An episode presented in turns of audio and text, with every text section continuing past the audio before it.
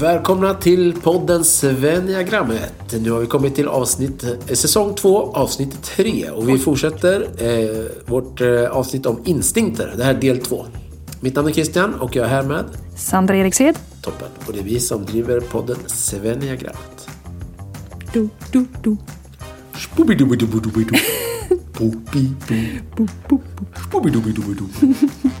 Och först kan man väl säga att eh, vi uppmanar alla till att lyssna på förra avsnittet först. Yes. Ja, alltså del ett i de här instinktsavsnitten. Eh, För vi har delat upp det i två helt enkelt för att det finns så mycket intressant att säga.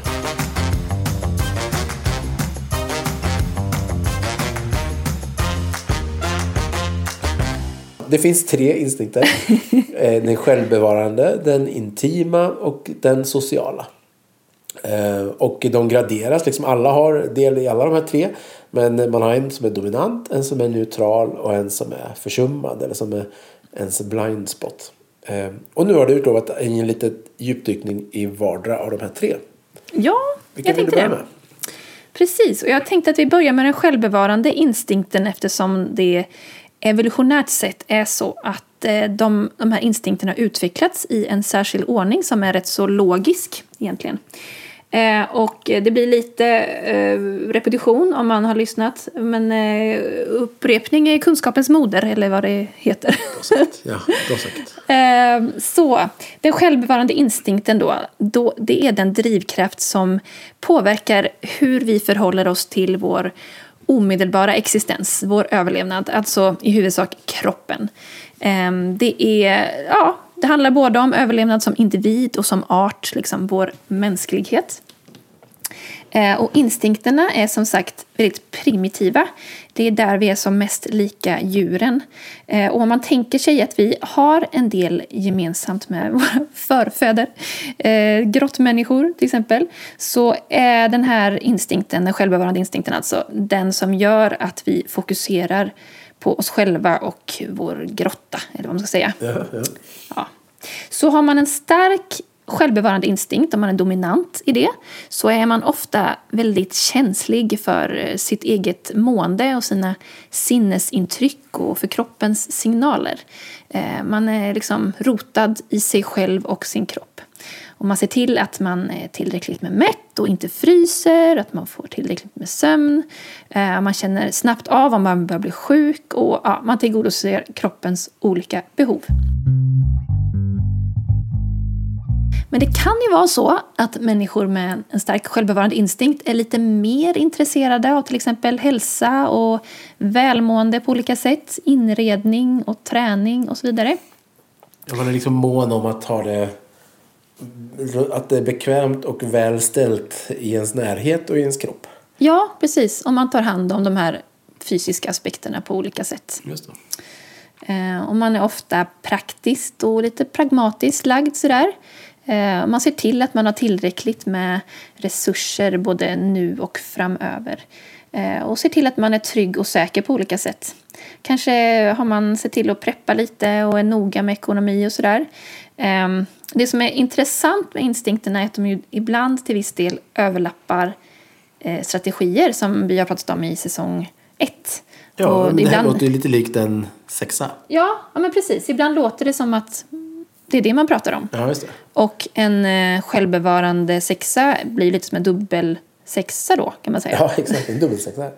ja. men att man har, det här ligger det som lager på lager. Att man både instinkten och strategin drar åt det här hållet. Ja, precis. Ehm, och man, eh, ja, man prioriterar sina kroppsliga behov kanske före sina relationer.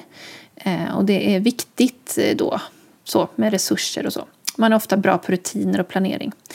Ehm, Ett exempel på det här är Beatrice Chestnut som vi ofta refererar till. Hon är en självbevarande tvåa. Hon går aldrig hemifrån utan sitt paraply.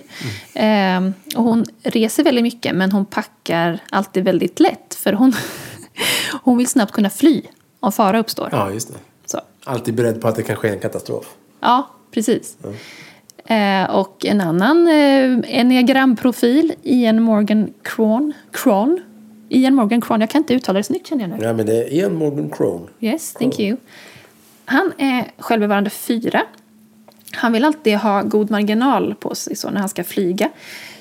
Han är alltid tidigt på flygplatsen och blir lätt stressad av, om det ja, av sin ekonomi sådär, och vill att det ska finnas tillräckligt med tid och pengar.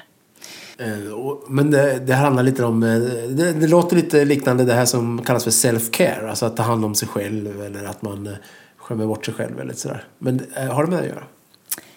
Ja, både ja och nej. Ehm, jag tänker att self-care är ju någonting som man väljer att göra. Och det kan ju, vad som är self-care för olika personer kan ju se olika ut. Eh, liksom, ja, lite kategoriskt, så typ om man kollar på Pinterest och googlar self-care så kommer det säkert upp en massa så här spa och ansiktsmasker och sånt. Ehm, och det kan det ju vara, det låter ju ganska självbevarande. Men det är ju mer så att det här är, om man har en dominant självbevarande instinkt då väljer man inte det här. Utan det handlar ju mer om, det här är min överlevnad. Det är, det är så en mycket starkare drivkraft än att jag gör något aktivt val att ta hand om mig själv. Utan det är så här, det bara gör jag. Det, är så, det här handlar ju om att existens. Liksom.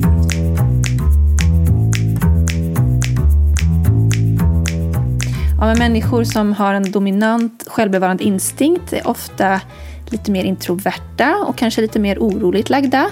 Eh, Men generellt sett kan man också vara lite mer varm än, än de andra inom sin, liksom, eh, inom sin egen strategi. Till exempel självbevarande ettor är ofta lite varmare än de andra ettorna. Och det gäller också sexorna och de självbevarande sexorna. Eh, Det sägs ofta att människor som har självbevarande intim, nej, förlåt, självbevarande dominant instinkt också är lite mer skeptiskt lagda. Det är väl att man liksom håller utkik för faror och sådär. Eh, Ja, men, och hur funkar det egentligen? Ska man, eh, alltså, vad, om man ska titta då och försöka hitta sig själv här.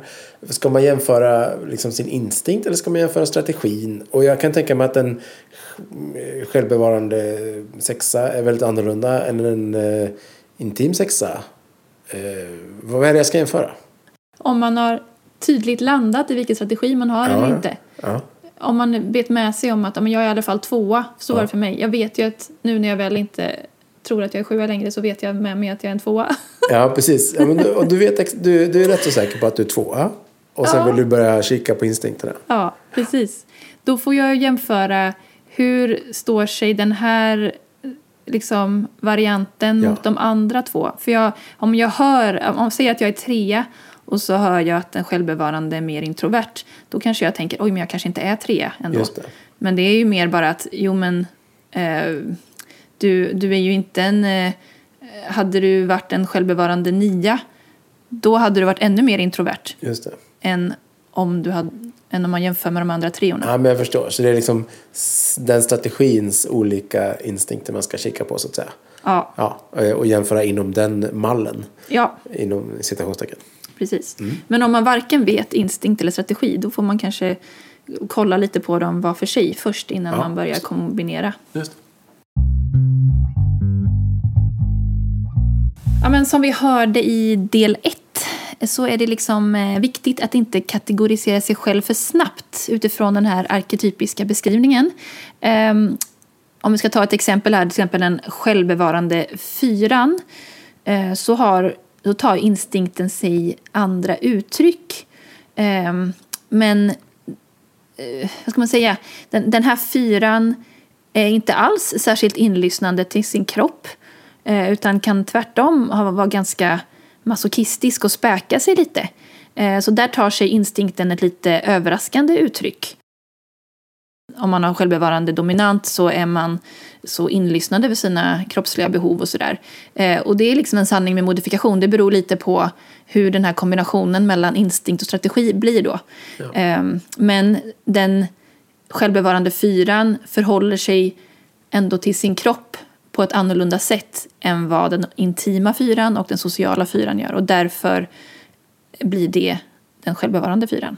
Ja. Var det pedagogiskt uttryck? Ja, men jag, jag tror jag med. Jag tror med. Mm. Ja. Vad händer då ifall den här självbevarande eh, instinkten är eh, försummad? Ja, Eller blind då? ja. Nu, det är ju det här jag tycker är kul då.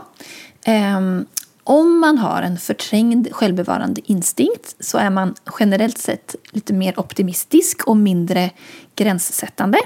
Eh, man kanske är lite mer naiv, mindre praktisk och realistisk och tappar lätt bort saker. Man har inte helt sådär koll på planering, tid och detaljer.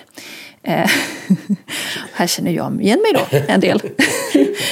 eh, jag får verkligen liksom mekaniskt hitta system och strukturer och rutiner eh, och vara väldigt proaktiv för att på ett medvetet sätt kompensera den här förträngda instinkten hos mig själv. Eh, och det är lite som en muskel. Det, det, går ju lättare och lättare ju mer jag övar på det här. Eh, och det är jag ju väldigt tacksam till att ha kommit till den här insikten av att så här är det, det här är min blind spot. Jag var ju liksom inte ens, jag, jag, innan jag förstod det så var det mer så här, ja ja, det är sån jag är. Jag, jag fattar inte det här, eller jag är nej, dålig precis. på det här. Och nu bara, nej men det här är bara att jag är väldigt otränad. Ja, men det, det, det är fint tänkt tycker jag, att den här blinda fläcken kan man träna. Ja, ja. ja precis. Och eh, skapa strukturer och system som gör att, man inte, att den inte är så blind längre. Nej, och just den självbevarande instinkten är kanske den som är lättast att träna upp mer än en, en, eh, försummad social instinkt eller en intim instinkt. Det. det. går ju faktiskt att hitta så här, ja, men nu ska jag dricka vatten, nu ska jag träna. Det är lite mer avancerad eh, utvecklingsväg. Att så här, nu ska jag bli lite mer, vad ska man säga, intensiv. Ja, eller ja, ja. lite mer socialt lyhörd. Eh, ja. Men eh, som sagt, de här sakerna, de, de eh, ja, jag, kommer, jag tappar väldigt bort så fort jag blir stressad så tappar jag väldigt snabbt de här självbevarande bollarna. Så det kräver att jag har en väldigt god planering och är hyfsat balanserad i övrigt i livet. Ehm, I värsta fall, det här är inte min erfarenhet då, får jag säga. Men om man har en förträngd eh, självbevarande instinkt, det kan ju gå så långt att man liksom inte alls kan hantera pengar och inte kan sköta sitt jobb eller sådär. Um, och det är, ja, det är en liten mardrömssituation. Ja, hur ser det ut i ditt liv då, Christian? Hur står det till med den självbevarande instinkten? Ja, jag kan hantera pengarna, betala räkningarna. jag har faktiskt för andra gången, andra året i rad fått en sån straffavgift från, eh, från eh, Skatteverket. Ah. För jag glömde någon, jag glömmer någon slags redovisning i min enskilda firma. Oh. men, men det är inte normalt för mig. Utan, men, men jag ska säga, jag ska säga jag har ganska bra koll på så administrativa grejer och räkningar betalas i tid. Och jag får saker, jag missar aldrig ett möte. Och jag liksom, ifall jag har lovat något jobb där någon viss tid så är jag alltid där. Och det är väldigt, jag har väldigt stark så här, pliktkänsla för det. Så jag missar nästan aldrig något sånt. Sen så har jag däremot så att jag kan gå en hel dag utan att äta mat. Liksom. Mm. Och jag kan, gå, jag kan glömma bort att äta ifall jag gör något som är spännande och tar upp min tid. Liksom. Då kan jag upptäcka på kvällen när, när resten av familjen kommer hem om jag har suttit hemma och jobbat. Så frågar de vad jag ätit och då upptäcker jag att jag inte ätit något sedan jag drack en kopp kaffe i morse klockan sex. Oj. För att jag är liksom så inne i någonting. Att jag glömmer bort att jag är hungrig. Liksom. Just det. Så, så det, jag tror att det, det, är inte min starkaste sida det här. Um, ja. Nej. Samtidigt så, för det är lite dubbelt också. Samtidigt kan jag vara så här, om jag känner mig lite förkyld. Då berättar jag det för hela min bekantskapskrets. alltså så här, jag känner en viss litet, litet sjukdomssymptom. Så har jag berättat för världen om det ganska snabbt. Ja men där, där kommer in att du är man. Ja, jag, jag, jag tänker det har mer med manligt att göra. lite förkyld så håller världen på under. Det har varken med, med strategi eller instinkt att göra. Det har att göra med att du är man. det har med genus att göra. Ja. ja, det kanske blir ett genusavsnitt här i podden. Ja. Vi får se. Ja, Inte helt PK. Men... Ja, men spännande i alla fall. Ja. Eh, den självbevarande eh, instinkten. Då går vi vidare till nästa då, eller? Ja, det gör vi. Eh, då har vi den intima instinkten som utvecklades då efter den självbevarande instinkten som en, ska man säga, en motreaktion till den här liksom, grottmänniskan som bara satt i sin grotta och såg till att överleva. så kände ju till slut mänskligheten, nej men nu, screw this. Yeah. Nu, ut med dig, nu är det dags för uh, liv. Yeah. Um, ja, så att uh, från bekvämlighet och trygghet så kände det liksom människan att nu, men, uh, nu måste jag ut och eh, söka upp andra människor, ge och ta liksom här. Eh, och som vi nämnde i förra avsnittet så den, den här instinkten kallas ju också för den sexuella instinkten. Eh, även om jag undviker att kalla det för det låter lite explicit och ja. kräver lite förklaring och även lite mm, smalt i sammanhanget. Eh, det finns även de som kallar det för one-to-one men det är också lite missvisande för det här den längtan efter starka exklusiva relationer och emotionell in- intimitet, det är mer kopplat till den sociala instinkten. För här är det liksom mer ett begär. Sådär. Ja. Ehm, och instinkten, den, den här då, intima instinkten, den innefattar absolut sex och reproduktion, men, men inte bara. Eh, det är mer liksom den här energin, den sexuella energin, eh, intensiteten som, som går in här. Att man får som liksom eh, the urge to merge. Ja, ja. ja, hit ska jag, dit, jag, jag ska se till att det här med begäret, vad jag, ska, jag, jag ser ett mål och jag ska ta mig dit. Ehm, Men, eh, Handlar det om risktagande också? Alltså, att ta sig ut ur grottan och våga? ja, precis. Ja, men, eh, det blir ju det. Omedvetet. Eller ins- ja, helt automatiskt blir det ju ett risktagande. För då man, man riskerar ju också att bli avvisad. Eller att, eh, ja, men på tal om det här, det handlar ju också om kreativitet. Att våga skapa nytt. Eh, skapa liv på olika sätt. Behöver som sagt inte ha med reproduktion att göra. Utan bara eh, ja, skapande. Ja, men det är ju ändå rimligt då. Alltså när vi tänker när vi tar risker och är modiga, vi går utanför vår egen bekvämlighet. Det är väl då som man själv som människa men också liksom egentligen hela mänskligheten utvecklas. Man uppfinner nya saker och man måste bli kreativ liksom. Ja, precis. Ehm, många strategier beskrivs ibland lite slarvigt och reducerande utifrån sin sexuella subtyp. Eh, för det är oftast den intima varianten av varje strategi som är mest tydlig. Eh, till exempel den intima sjuan som är den mest äventyrslystna av de tre. Eller den intima åttan som är liksom väldigt eldig. Sådär. Eh, men det kan ju bli lite reducerande som sagt. Man får liksom ha i åtanke att det finns två till varianter här. Och som ger hela enneagrammet mer eh, ska man säga, färg och form och djup. Sådär. Mm. Eh, ja, men om man ska summera det då? Ja, alltså en person som har en dominant intim instinkt är generellt sett mer ja, av de tre varianterna av sin strategi då, den som är mest risktagande och gränsbrytande, lite mer framåtlutad kan man säga. Ofta mer tävlingsinriktad, har sällan något problem med att synas och ta plats, ofta en livlig fantasi. Man söker det som ger stimulans och, och kickar och man, liksom, man är uppslukande, man upplevs som uppslukande. Ehm, kan man säga så? Ja men absolut. Man- man- Jag, jag tycker eh, det där är intressant. Jag tänker till exempel det här med ögonkontakt. Jag vet du pratade om det förra gången. Det finns ju vissa människor som är sådär helt... Man kan nästan inte släppa deras ögon. För de bara låser sig sådär.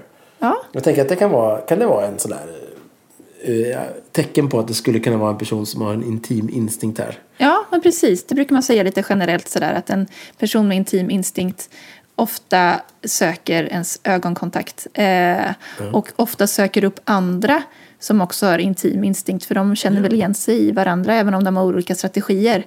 Så att man bara, ja, nej, men like liksom.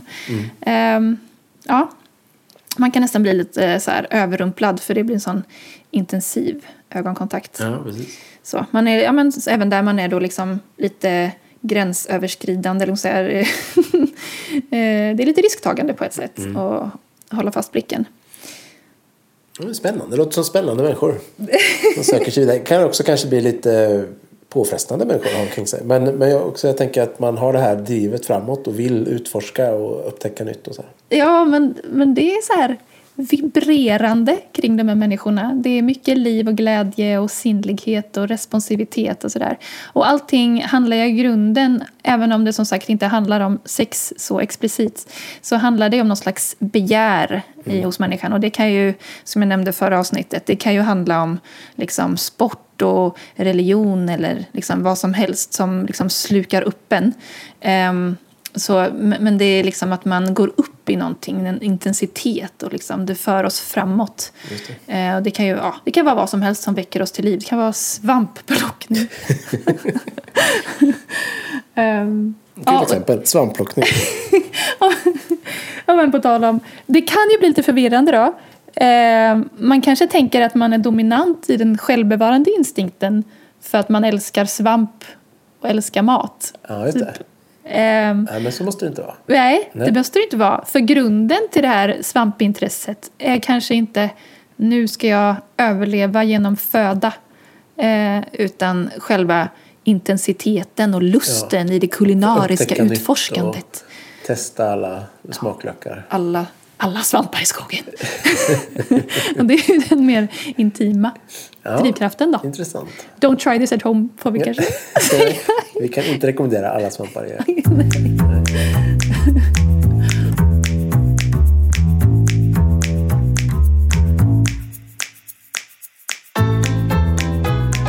Personer med intim instinkt vill gärna se bra ut och visa upp sig, vilket som kan förstärkas då med vissa strategier. Eh, De har ofta ett beteende och ett utseende som väcker uppmärksamhet.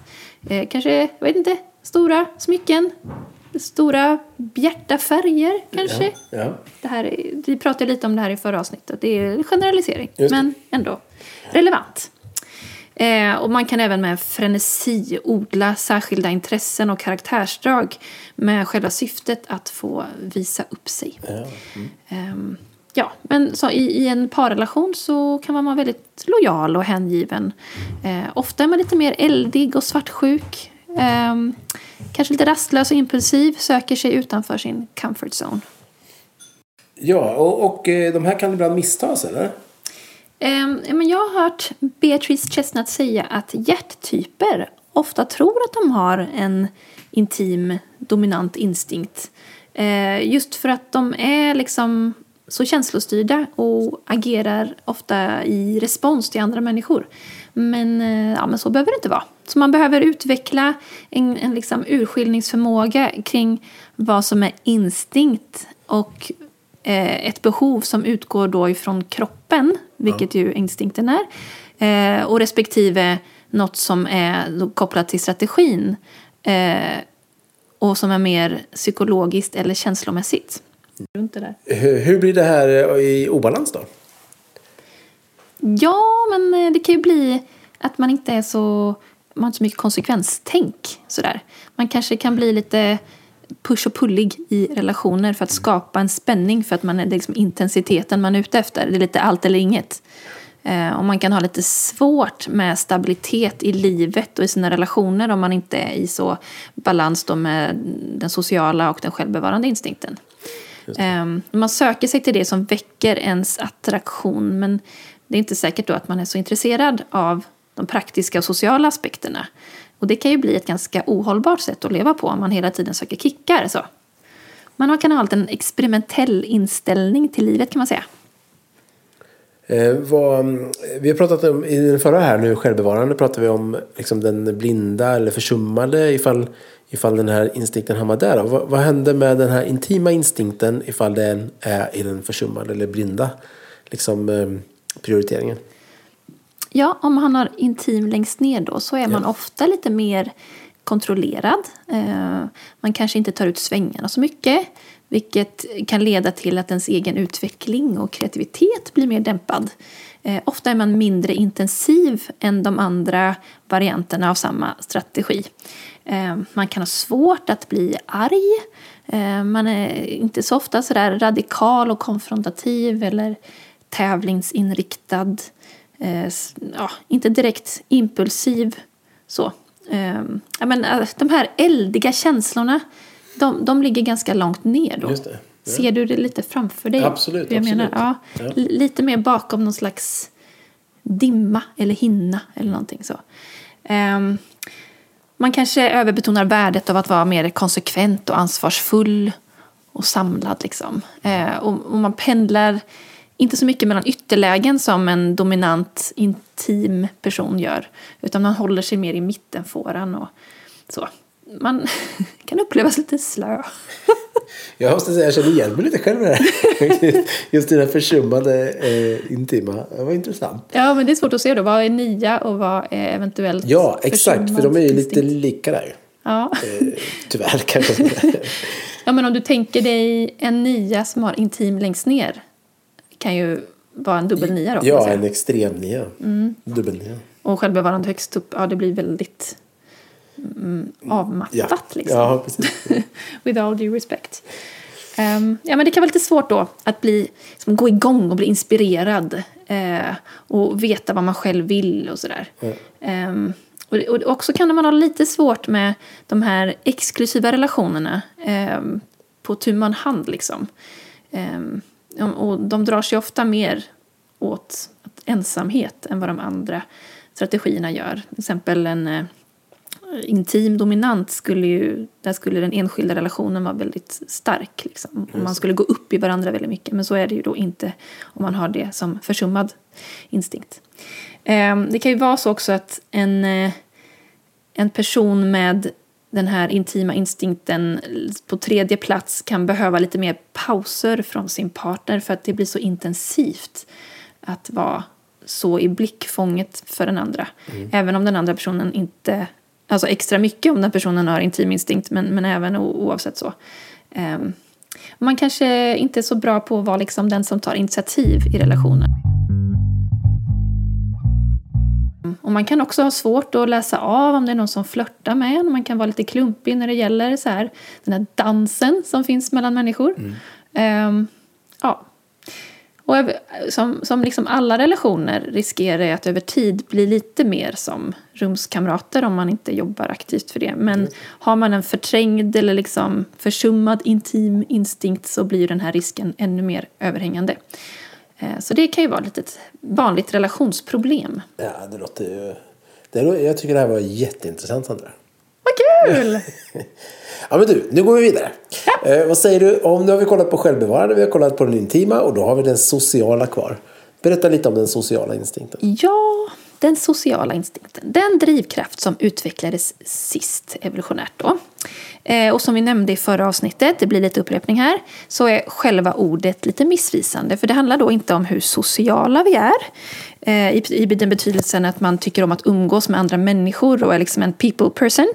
Eh, I och för sig så är det säkert många personer med social instinkt, dominant så, som har god social kompetens.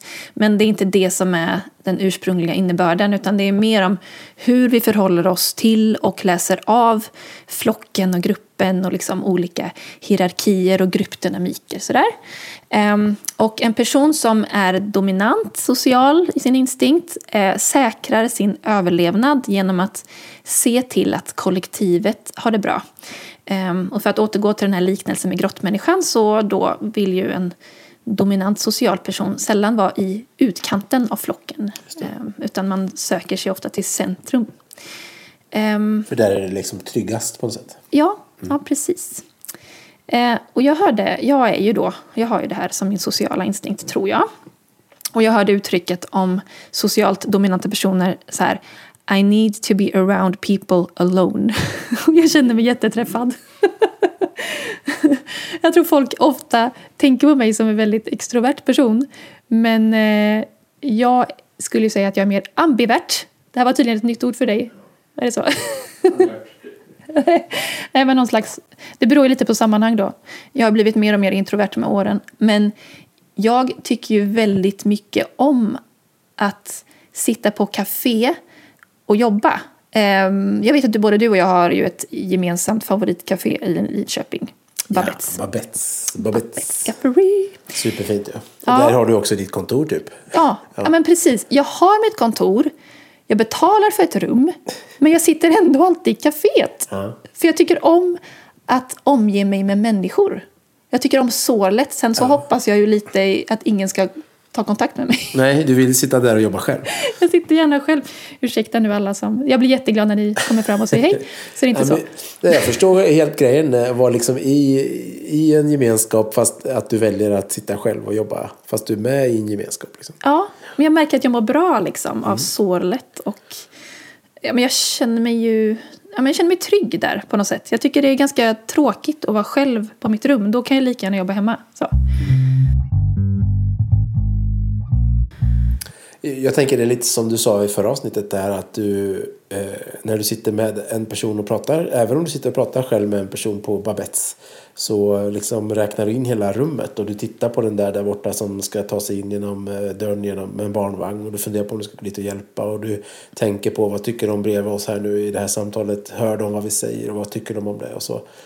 Eh, Och att det kanske då mer lutar åt att du har en social dominant instinkt istället för en eh, intim. Då. För en intim kanske du skulle vara mer uppslukad av det samtalet som du just då har. Då. Precis. Är det rätt tänkt? Ja, Mm. mycket, mycket bra sammanfattat. Ja, men det känner jag ju också själv igen mig mycket i. Att det här att jag har svårt att sitta och hålla helt fokus på en person utan jag tänker på tio andra personer som är i närheten. Ja, ja precis. Mm. Ja, men vi kanske har samma ordning då. Nej, men eh, för en socialt dominant person så ligger ju inte fokus så mycket på mig själv. Och då menar jag inte att vi, vi med social dominant instinkt är så mycket mer eh, eh osjälviska utan mer man, man läser av eh, mycket, många andra och andra intryck sådär. Eh, man har inte så starka gränser och liksom får jobba kanske lite mer med integritet. Så. Man är väldigt öppen och receptiv till det som av yttre intryck. Ehm, och, och så anpassar man sig efter det man läser av då och relaterar till andra genom att läsa av eh, omedvetet ofta då, deras kroppsspråk och beteenden och så här. Och hur förhåller jag mig till det här då? Ehm, så det här, det, det, det, ja, tvåan är ju som sagt, det blir ju en dubbel tvåa då. Ja, och det är lite samma med nian nu. Lite Ja. liknande. Ja, precis. Det är Att man, att man, det är risk då att man eh, vad ska man säga, inte lyssnar på sina egna behov utan bara anpassar sig efter omgivningens. Ja, precis. Ehm, ja, men man vet ju sin plats och sin roll och hur man ska förhålla sig till andra och um, har liksom en känslighet för helheten. Eh, och, och känner sig motiverad att utveckla de gåvor och karaktärsdrag man har som bidrar till gruppen. Just och man liksom ser sin identitet i förhållande till en grupp. Så det här blir intressant då när man vänder på det. Hur blir det då när den här instinkten är försummad? Ja, berätta lite. Vi har varit inne på det på de andra. Då. Vad händer om, om just den här sociala instinkten är blind eller försummad? Den ligger längst ner på din gradering. Vad händer då med dig? Ja, men precis. Det blir ju liksom det blir ju spegelvänt då, eller man säger. Ja. Upp och nervänt. Eh, en, en person som är, har blind social instinktiv drivkraft blir ju lätt lite mer socialt klumpig och plump, men är inte ens medveten om det. Så. Eh, och kan tycka det är lite svårt och jobbigt att förhålla sig till andra människor och kallprata sådär. Man ser kanske inte riktigt poängen med att skapa och underhålla relationer och eh, ofta mer introvert. Ehm, och, och man kanske till och med ser ner lite på, på när andra människor tycker det är viktigt att följa sociala koder. Så man bara, men det där, varför ska vi bry oss? Varför ska vi komma till den där festen bara för att den personen bjöd in oss och det är, det är trevligt om vi tackar ja? Nej men det, det skiter vi i liksom.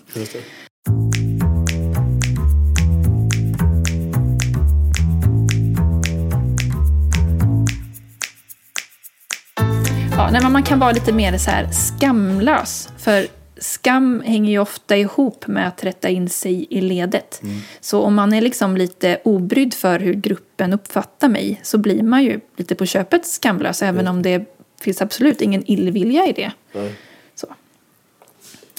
Ja, men det är lite mer så ensam är stark. Eh, man är självständig och ser inte riktigt sin, vilken påverkan man har på andra människor. Så. Ja, men det här det låter ju jätteintressant. Och jag tänk, jag, det här känner man ju igen. Att personer som egentligen är ganska socialt kompetenta även ser på relationer och, eh, och gemenskap och sociala grupper på det här sättet. Eh, Där de är liksom inte någon hög prioritering. Nej. Ja. Just det. Ja, men det, det är ju intressant hur eh, varje instinkt som är försummad då blir ju till ett slags självsabotage för personen. Eh, och, och, fast på lite olika sätt då. Har man självbevarande som försummad instinkt då tappar man bort sin kropp. Och har man intim instinkt så kanske man sabbar för sig själv lite i nära relationer eller man får ett ganska vad ska man säga, matt liv. Eh, men om man har social försummad instinkt då är det ofta i relation till andra som man blir självsaboterande och det kan ju få eh, ja, men rätt så svåra konsekvenser för, även fast man inte är medveten om det. Eh, Och, och, och en sån konsekvens vad kan det vara? Att man blir ensam. ja, man blir ensam. Ja. Man har inte så många nära vänner kanske. Nej. Ehm, och det, ja, fast man, det, det är inte säkert att man lider av det, man kanske inte ens är medveten om det. Nej men precis, och det här är ju intressant. Jag tänker att det finns ju också olika, i vissa tider i livet kanske man inte gör det. Men sen upptäcker man det och då kan det vara svårt att få fatt det. Eh, Så att, eh, att tänka då att det kan finnas eh, en, en förklaring i det kan finnas i de här instinkterna. Att man helt enkelt har försummat det här under en, under en lång period utan att tänka på det. Utan att det har varit ett liksom, problem eller ett medvetet val. Ja, precis. Mm. Alltså jag hänger ju, trots min instinkt här med att jag har självbevarande längst ner eh, och inte träning kommer sådär supernaturligt för mig så hänger jag en del på Friskis för att jag försöker få in det som en rutin. Och jag har gjort en liten spaning här kring instinkterna vad gäller Friskis. Eh, att om man har självbevarande instinkt i topp då, som dominant, då tro, jag tänker lite så här, det här är otroligt eh, liksom generaliserande så jag hoppas att ingen tar reda upp av det här nu, men det här är liksom en liten rolig spaning skulle det kunna vara. Eh, att om man är självbevarande i topp, då, eh, då är man lite så här, de som går på rutin till gymmet, men de kanske inte maxar sådär jättemycket. Eh, utan det är mer någonting som så här puttrar på lite. Det är en del av deras liksom, cykel, liksom, rutin och rytm. Sådär. Eh, I alla fall om de har intim längst ner så är det kanske inte de som maxar. Men om de har intim lite högre upp så är de kanske de här som liksom stonkar och stönar mer. Och, eh, och framförallt då, om vi hoppar över till de som har intim instinkt. Jag ser liksom framför mig de här lite alfahanarna som så här, lyfter så mycket de kan och så här, tävlar mot varandra. Eh, och kanske liksom fiser av ansträngning för de tar i så mycket. Ehm, eh, och speciellt om man kanske har förträngd social instinkt då, att man liksom så här, man släpper eh, tyngderna så att det skär i öronen på alla i rummet. Så här. Och att få min träning, det är liksom det viktiga om man då har intim instinkt högst. Eh, och så tänker jag, så, så, social då, det är jag. Jag trivs inte alls särskilt bra i gymmet. Det, det, jag tycker det är liksom jättesvårt att motivera mig till att gå själv runt i en, eh, ja, i, i gymmet helt enkelt. Däremot så älskar jag att vara på grupppass. Eh, och att jag känner att jag tillsammans med alla andra kämpar och orkar mycket mer. Eh, och tar i mycket mer. Jag behöver liksom inte känna folket i rummet. Men bara att de finns omkring mig och att vi så här, hetsar på varandra lite grann. Men också med hjälp av musiken så tar jag i så mycket mer. Eh, men är jag i gymmet då måste jag nästan alltid ha en kompis med mig för att det ska bli av överhuvudtaget. Och även då så har det liksom, jag, det är ofta jag går därifrån och jag har haft ett bra samtal men jag kanske inte har tränat så jättemycket. Ja, det var en liten friskis-spaning.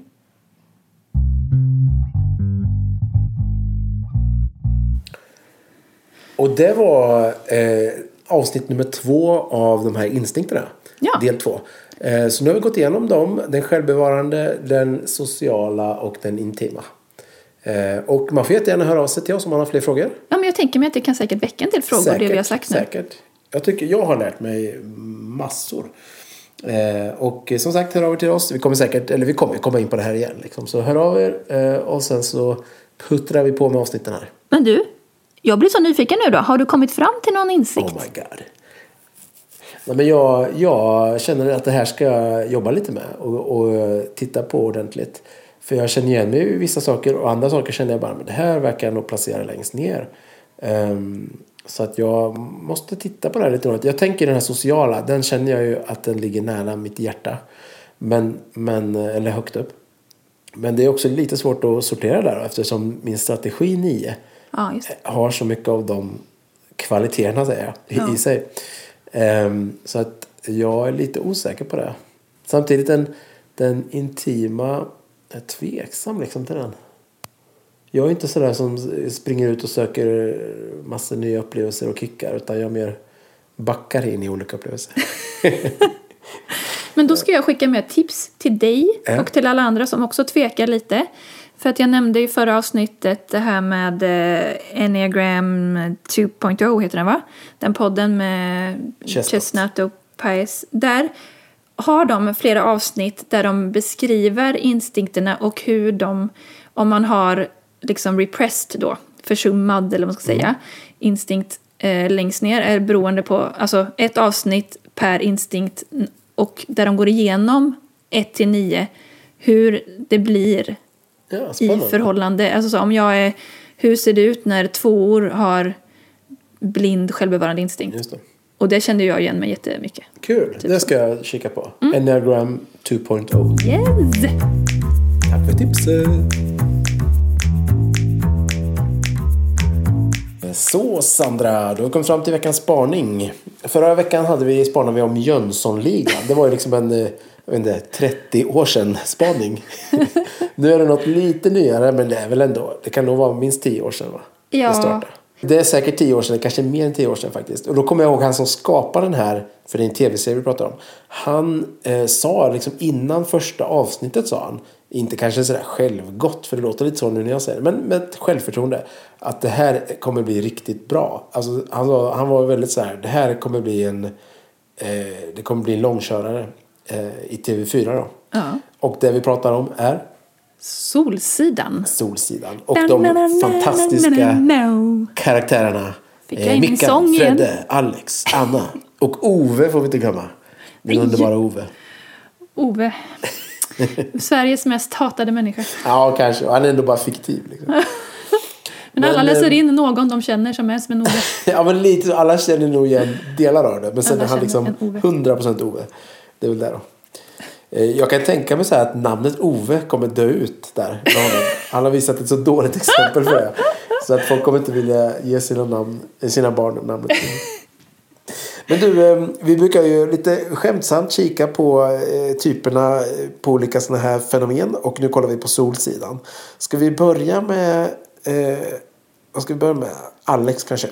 Ja, han känns väl ändå... Är, är han inte lite eh, ursprungspersonen? Eller tänker jag fel? Jo, nej men han är den eh, som är ändå huvudpersonen. Ja, det ändå rör sig runt. Ja, Ja, för, för första avsnittet har för mig att det börjar med att han, han och... Eh, eh, Mia Skäringer. Anna. Anna. Ja, han och Anna. De flyttar ju från lägenhet ut till Solsidan där han har växt upp, Alex. Eh, och sen är det då det här liksom roliga kulturkrocken mellan eh, Anna framförallt då som, som eh, inte är van vid den här, eh, vad ska man säga, Porsche-miljön på Solsidan. men Alex är ändå huvudpersonen. Och han är väl en, jag tänker han är en ganska tydlig nia eller? Ja, det tänker jag. Han är ju... Eh, ja, ursäkta uttrycket. Jag tycker alltid synd om nior när jag pratar om det. Så här, men han är ju en toffel. Han är en toffel. Nej, det finns ingen yoghurt med vanilj, rabarber, mango. Alltså det närmsta är vanilj, rabarber, mandarin eller rabarber, mango, ma- eh, Guatemala. Eh, va, nej, ja, ja, guarana står det. Ja. Guarana. Ja. ja, men det kan jag köpa. Ja, då gör jag det. Puss, hej.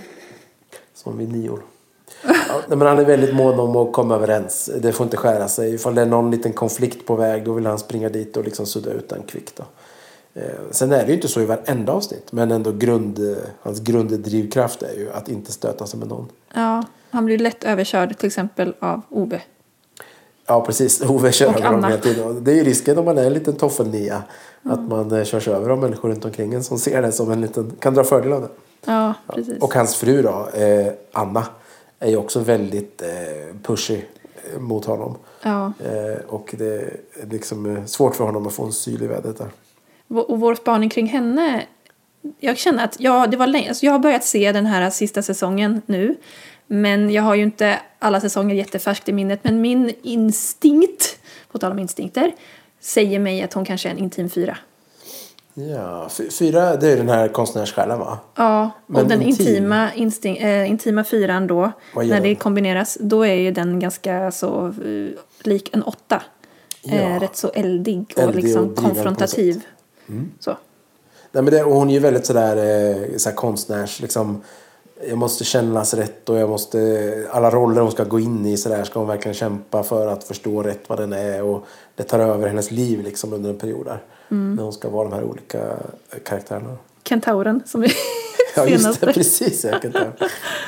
Ja, det finns många sköna klipp därifrån. Ehm, sen har vi Mickan och Fredde.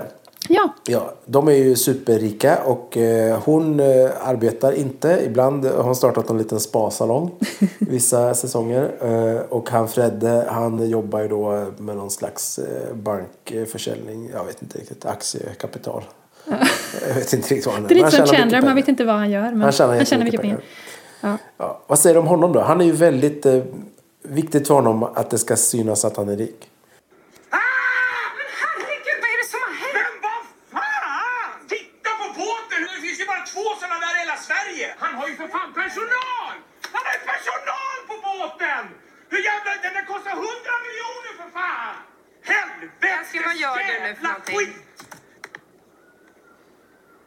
Nej, nej, nej, nej, nej, nej, nej! Ah! Han har 22... Han har 22 miljarder! Han ligger fyra här! Han ligger fyra! Ja, jag tänker ju att båda de två är treor. Så, alltså, Min instinktiva spaning är en dubbeltrea där. En dubbeltrea. Ja, men, och jag håller med dig. Alltså utifrån den här liksom... Den första bilden av dem i alla fall. Håller jag med om. Att de ser ut att vara treiga. Treiga. Men sen har han ju... De har ju också andra. Han är också väldigt... Han är också ganska... Ja, vad ska jag säga? Det finns en viss karaktärsutveckling kanske? Eller Ja, jag- eh, precis. Det hoppas vi att det gör ju. Det ska det göra alla bra serier. Nej men det gör det nog. Och han, är ju, han har ju några så här meltdowns där han upptäcker att han inte är rikast i världen. Och vad det gör med honom då. Och sen ibland då, försöker, någon gång vet jag, han, försöker, han försöker sluta jobba eller han typ blir sjukskriven och sånt där. Eh, och då är han ju väldigt, han är ju väldigt eh, fokuserad på att skapa upplevelser. Alltså han skapar något sånt här gamingrum och han köper ju alltid de nyaste prylarna och han är väldigt tekniskt ska han vara liksom alltid det värsta. Eh, han, firar, han firar julafton mitt i sommaren tror jag.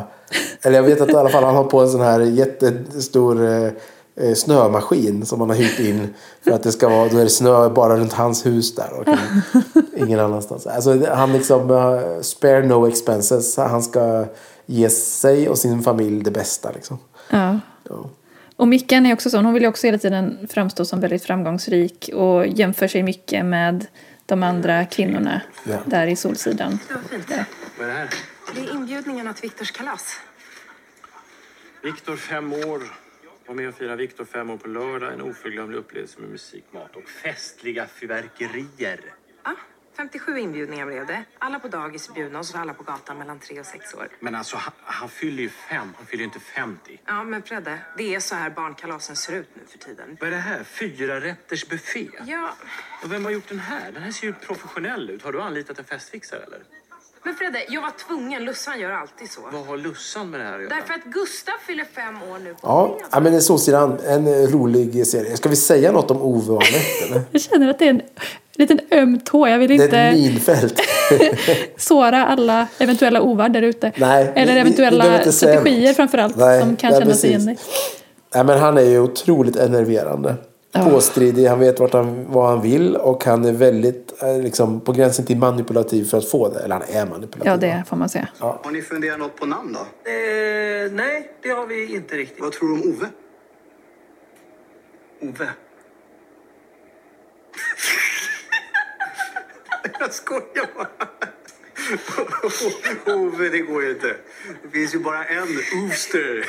Eh, nej, men eh, vi, vi har ett förslag seriöst. Eh, Love. Och han är duktig. Liksom, jag kommer ihåg ett avsnitt där han övertalar Alex till att Alex ska åka till Ikea tror jag och köpa någon sån här garderobsinredning typ. Istället övertalar Ove honom att åka till Jysk. För Jysk är så billigt. Eh, och sen så när de är där och plockat ihop det, de har jättelång kö, de står först i kön. Då har Ove glömt sin plånbok. Så det slutar liksom med att Alex får betala för hela Oves inköp. Eh, och sen har jag för mig att de till och med tappar något på vägen hem och det går sönder. Och då får Alex typ betala Ove för det. Alltså det, det är liksom helt extremt vad jobbig han är. Ah. Så vi låter det vara osagt Precis, vilken det strategi det vill är. Ni får räkna ut det själva. Men eh, tack för att du lyssnade på veckans avsnitt. ja tack!